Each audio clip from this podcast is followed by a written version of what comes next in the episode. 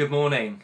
We've come back to We Need to Talk About uh, as a preaching series a couple of times in order to engage with significant issues in our society like racism, mental health, and the problem of suffering in the world. Whilst there are many important things that we'd love to get to, one of the massive current issues is that of climate change.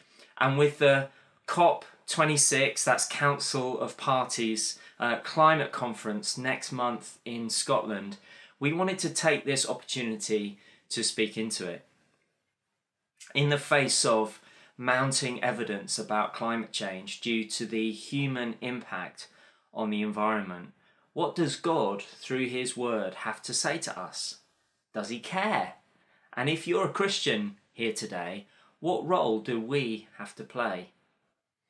Now, this is something that requires real maturity from us. I say maturity because we live at a time where intelligent debate is at a low ebb.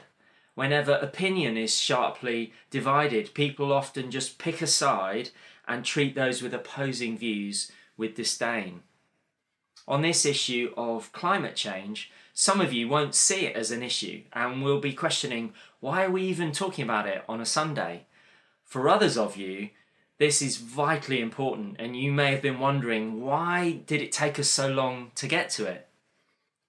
We need to be mature in how we engage with this and how we talk about it. If you're part of this church, be Christ like in your attitude and be gracious and mature in your responses. And I realize that in for me trying to do justice to this issue, I might be challenging people on both ends of the spectrum. I think that's okay if we seek to listen and allow people to follow their own conscience before God as He leads them. So let's start with some of those objections. As I said, some of you might be thinking, why are we even talking about this? What has the environment got to do with the gospel? Well, in one sense, I see where you're coming from. Whether you do your recycling or how big your carbon footprint is uh, doesn't determine your salvation or your standing before God. But that doesn't mean that it's completely irrelevant to your Christian life or how much you're loving God and how you're loving other people.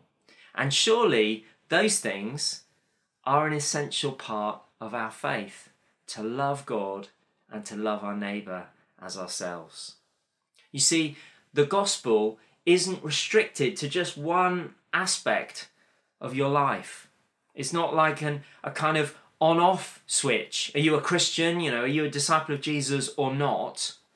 The gospel applies to the whole of your life, and God cares about all of it how you think, how you speak, how you handle your money, how you raise your children, how you steward what He's given you. I remember uh, how challenging I found those things as a young Christian. God was challenging me again and again about my lifestyle. I'd been thinking, oh, I've just made a personal decision to follow Jesus. But I soon started to realize he wanted my whole life. To use an analogy, the gospel isn't just the steering wheel, it's the whole car. And whilst an issue like climate change isn't the whole car, it's not, it's not the most important thing, it's not the whole deal, uh, and it's not even the steering wheel. Actually, it is a crucial part of our lives and it is important. Many campaigners like Greta Thunberg and David Attenborough would say that this is the biggest crisis facing humanity. Now, I think we would actually say sin is the biggest crisis facing humanity. But whatever your view or perspective on climate change, I think also our response to it might be different. Many campaigners are looking to shock us into action, uh, to get people to panic so that they'll take action to save the planet. God tells us as Christians to be in the world, but not of it. So our thinking isn't primarily shaped by what the world is saying, what the media speculation, or even what scientists are saying. It should be shaped by what God says, so that we can discern what is true and appropriate. As a Christian, I know I can't save anyone or anything, but I trust in Jesus, who is the Saviour of the world. And of course, my devotion to Him doesn't lead me to indifference about the plight of the planet or the people of the world. It should lead me to care deeply and take what responsibility I have seriously to show that proper care. And whatever your views on climate change and its consequences, there are millions of people who are deeply concerned and profoundly affected by it. And they're the very people that we want to share the gospel with. So we can't just stick our head in the sand about these kinds of global issues. There is a missional significance to it. If we say we care about people and the state of the world, we can't just stand by and ignore the issues people are grappling with. We should engage as part of our mission to reach people for Jesus. So, what does God have to say to us and to the world around us about climate change? Genesis is the best place to start by way of grasping God's original intention for creation and his directions for humanity. I have the privilege of studying theology at the moment. Uh, and one of the best things about it is I have a fresh kind of appreciation for God's Word. That the Bible is God's Word. This is Him speaking to us. It is true, it is powerful, and it's life changing. And we need an attitude of reverence and awe as we read God's Word together. So we're going to read from Genesis chapter 1, starting at verse 26. Then God said, Let us make mankind in our image, in our likeness, so that they may rule over the fish in the sea and the birds in the sky, over the livestock and all the wild animals, and over all the creatures that move along the ground. So God created mankind in his own image. In the image of God, he created them male and female, he created them. God blessed them and said to them, Be fruitful and increase in number, fill the earth and subdue it.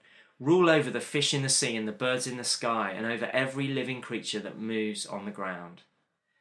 Then God said, I give you every seed bearing plant on the face of the whole earth, and every tree that has fruit with seed in it. They will be yours for food and to all the beasts of the field, and all the birds in the sky, and all the creatures that move along the ground, everything that has the breath of life in it, I give every green plant for food. And it was so. God saw all that he had made, and it was very good. And there was evening, and there was morning, the sixth day. Thus the heavens and the earth were completed in all their vast array. Then skip down with me to verse 15 of chapter 2. The Lord took the man and put him in the Garden of Eden to work it and take care of it. Let's pray together.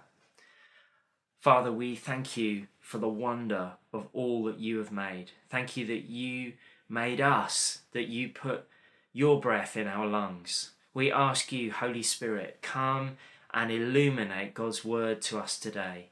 Let it shape our thinking and our heart attitudes. We pray that we would be more equipped to speak to the issues that people care about and be able to live in a way that honours you. Amen. So, God has created everything and He's said that it's very good. We did a series earlier this year in Genesis, so you may want to look back and have a listen. But this is the point in Genesis where God creates people. And straight away in verse 26, we see that we are made in God's likeness. Now, despite uh, the picture in our kind of collective human consciousness of an old God being like an old man with a white beard, God isn't like us. He is spirit. He can't be tied down to a particular appearance. He can't be defined by our limited imagination. He defines everything by himself. So, how are we like him?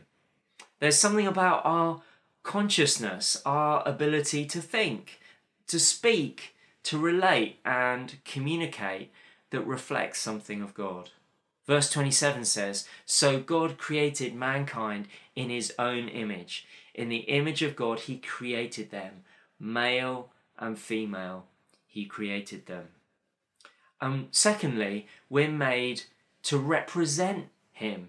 Verse 28 says, God blessed the man and the woman. They're to have children and multiply and until they fill the earth. And God puts them in charge. They are to rule over all he has made on his behalf. Now, ruling doesn't mean to do whatever you want. Ruling means to tend and care for what has been entrusted to us. Verse 15 of chapter 2 says, God put the man in the Garden of Eden to work it and take care of it. So they were to be stewards of God's creation. Of course, we know Adam and Eve quickly got it wrong. They broke the one clear instruction that God had given them. And down through history, humanity has again and again shown a sinful desire to do things their own way that has had devastating consequences. One particular aspect of this has been an accelerating consumption of the world's resources and a neglect of the impact that that is having on the global climate. Now, I first became aware of these kinds of issues uh, in the mid 1990s when I was doing uh, my geography A level. At that time, there were theories about global warming due to greenhouse gases that people thought might result in melting ice caps and sea level rises. But there were also counter arguments uh, about a natural cycle of warming and cooling of the Earth over hundreds of years. Um, what we do know is the Earth is a delicately balanced living system. The seasons, the poles, the atmosphere, the tides, the ice caps.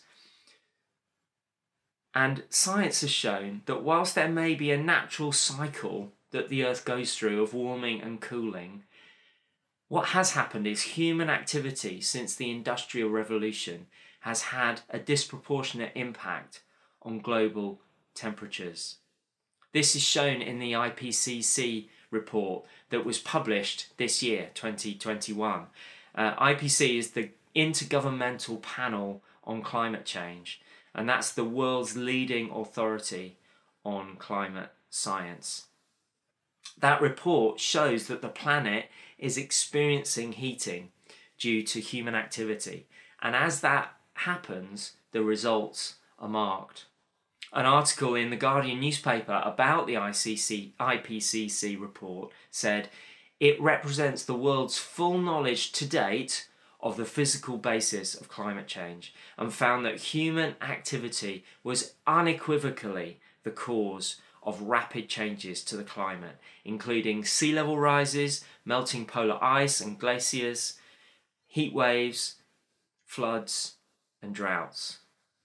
Essentially, creation is becoming something that we as humanity consume and treat like it's disposable. And some of us might say, well, what's the issue? Hasn't God put us in charge? We can do as we see fit. But this is where we live, where our children will live, and where their children and hopefully children's children will live. We're just tenants on God's earth. We have the keys for the few years that we live here. Then it's someone else's turn. What kind of tenant is our generation going to be? Picture it this way imagine borrowing someone's house. It's a beautiful house of a, of a dear family friend, and it's yours for life, for free, to live in and do as you please. Imagine how the owner would feel when it's time to give the keys back if the house was an absolute wreck. They might look at what was once a beautiful garden that is now overgrown with weeds. Imagine them looking at uh, a once de- lovingly decorated room uh, that is now neglected, paint flaking off the walls, damp coming through the ceiling. The kitchen that had been so homely and welcoming, now black with mould and smelling like a sewer. Don't you think? Well, can you imagine how the owner would feel? Don't you think they'd think that how you treated their house reflected on how you felt about them as a person? They might say, I thought you loved me. I thought you respected me. But this is how you've treated what I entrusted to you. And who's bearing the greatest consequences of how the planet is being treated? The effects of climate change as a result of how we're living are all too apparent. Those more extreme weather conditions, heavier rainfall, and more extreme drought are often in areas where some of the world's poorest people live. Over the last year, deadly floods and landslides have forced 12 million people from their homes in India and Nepal and Bangladesh. Two years ago, exceptionally heavy monsoon rains and intense flooding devastated lives. At one point, a third of the landmass of Bangladesh was underwater. Now, while some flooding is expected during monsoon season, scientists say that the region's monsoon's rains are being intensified by rising sea surface temperatures in South Asia. And higher sea temperatures, also linked to climate change, have doubled the likelihood of drought in the Horn of Africa area. Severe droughts in 2011, 2017, 2019 have repeatedly wiped out crops and livestock. These have left 15 million people in Ethiopia, Kenya, and Somalia in need of aid. People have been left without means to feed their families and have been forced from their homes. Millions of people are facing acute food and water shortages. Now, Newfrontiers, the family of churches we're part of, has churches there.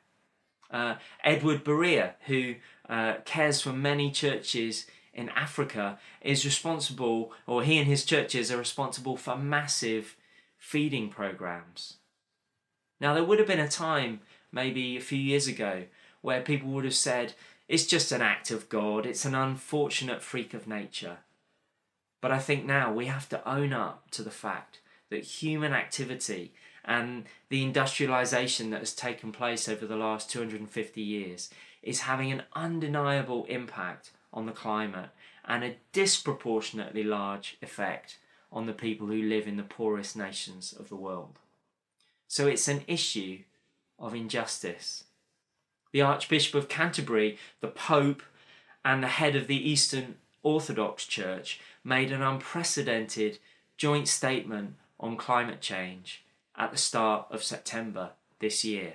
They said this biodiversity loss, environmental degradation, and climate change are the inevitable consequences of our actions. Since we have greedily consumed more of the Earth's resources than the planet can endure, but we also face a profound injustice. The people bearing the most catastrophic consequences of these abuses are the poorest on the planet and have been the least responsible for causing them. People are suffering because of how we are living. We have a duty of care for God's creation and the people who live in it. How does it look if governments and campaigners are more conscientious and ethical than the church and we as Christians are being? So, how do we engage? I think it's natural for each of us to think, what difference can one person make? But think about this imagine if say, a William Wilberforce had allowed that thought to stop him campaigning for the abolition of slavery? Or what if George Muller had thought, how can I possibly make a difference to all the orphans in Bristol? Or what if Mother Teresa had given up trying to care for lepers in Calcutta? Or if Jackie Pullinger had decided she wasn't up to God's call to triad gangs and drug addicts in Hong Kong? And so on and so on. You see, none of us and none of them were up to the task, but they made themselves available to be used by God, and we can do the same. And I think perhaps the main thing we have to offer is hope. If this is purely a human exercise to see whether we can avert climate disaster, then it feels pretty hopeless, doesn't it? But we trust in the one who made it all, who is right now sustaining everything by his powerful word. We believe he can change hearts. He can turn selfish, sinful people like me into agents of blessing. So we can come to him and ask him to change people's hearts, and that change can start in us. I want to take you back to that analogy I made earlier about the house. But now let's uh, think of it through uh, a parable that Jesus told. Do you know the parable of the tenants and the vineyard? Basically, Jesus explains the owner of a vineyard lets it out to some tenants. But each time the owner sends his servants to collect the produce from the vineyard, the tenants beat that servant or even kill them. Eventually, the owner decides to send his own son, thinking, surely they will respect my son. But shockingly, the tenants kill him as well, because he's the rightful heir to the vineyard, and they think, well, we can take it for ourselves now. That parable is all about God's kingdom and how we care for it how God has sent his prophets again and again to warn people to produce fruit in keeping with his kingdom. But they haven't listened. Until God sends his own son, Jesus. He is the rightful heir of God's kingdom. The heavens and the earth belong to him. Yet even he was killed. But rather than that being the end of the story, Jesus' death has brought about a remarkable turnaround. He suffered the injustice of the cross on our behalf, and then he rose from the dead so that we can be free. Not free to just do whatever we want, but free from the power of sin because Jesus has dealt with it. Free to make different choices, to live like him, empowered by his Holy Spirit, to be his representatives, to tend and care the way he would have us do it. The house that we're living in, the earth, and all of creation belongs to Jesus. One day, he's going to come back and ask, How have we tended and cared for what he has given us? I want to be able to look him in the eye and be able to say, Here it is, Lord. I did the best I could with what you gave me. That's my physical possessions, it's the things I buy, being responsible in the decisions I make about what I will use or consume, and considering the impact and consequences on others. Not buying more than you need, um, considering the impact of what you buy and what you eat and what you wear, how you travel, where you invest your money. Through all those different things, we can live out our love for God and demonstrate that love to other people. I know I need God's help. I will always tend towards selfishness, making choices that are most convenient and beneficial to me, not considering the cost to others.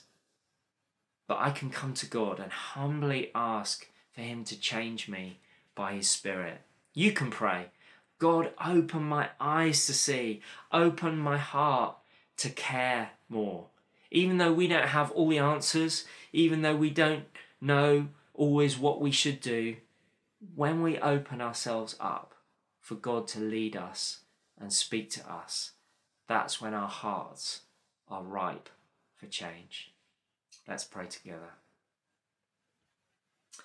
Father, we thank you that you hold everything in your hands and that we don't need to panic or live in fear because we can trust you. Help us to be good stewards of all that you've given us, and we pray for tangible progress to be made, particularly at the climate conference next month. Help the church play a key role in demonstrating what your kingdom and your loving care looks like for the world and everyone in it to see. We pray these things in Jesus' name. Amen. Now, just a very quick uh, kind of thing to say if if you feel like you want to think and engage more on the whole issue of climate change, here's a couple of things you can do. Uh, Alice Cleevely is running uh, a prayer group uh, that's praying into this whole issue, uh, and you're really welcome to go along. Also, um, Alice and Ash George and myself are hosting a climate change conversation in a couple of weeks' time on Sunday evening, uh, the 17th of October at 8 o'clock on Zoom. Uh, and we'll be talking in more detail about what we can do personally and how we can positively engage in others. So you'd be really welcome to come along.